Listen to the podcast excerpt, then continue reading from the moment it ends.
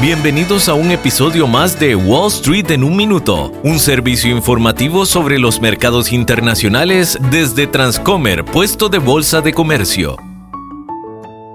Hola, soy Arturo Londoño, corredor de Bolsa de Comercio. La noticia más importante del día de hoy se la lleva Tesla. El popular fabricante de autos eléctricos alcanzó ayer una valoración de un trillón de dólares. Esos son mil billones de dólares. Pero ¿qué sucedió para que Tesla aumentara su valor de esta manera? El día de ayer Hertz, la empresa de alquiler de autos, puso una orden de compra por 100.000 vehículos eléctricos. Esto hizo que las acciones de Tesla subieran en un 12%, alcanzando su punto máximo. Tesla es realmente un caso de estudio. Actualmente esta compañía es más valiosa que todas las compañías fabricantes de autos juntas, a pesar de que representa solamente el 1% de la totalidad de las ventas de autos en el mundo. Sin importar esto, Tesla es ahora la quinta empresa estadounidense más valiosa, solo detrás de Apple, Microsoft, Google y Amazon, todos miembros del prestigioso club del trillón de dólares. Este episodio de Wall Street en un minuto fue presentado por Transcomer, puesto de bolsa de comercio.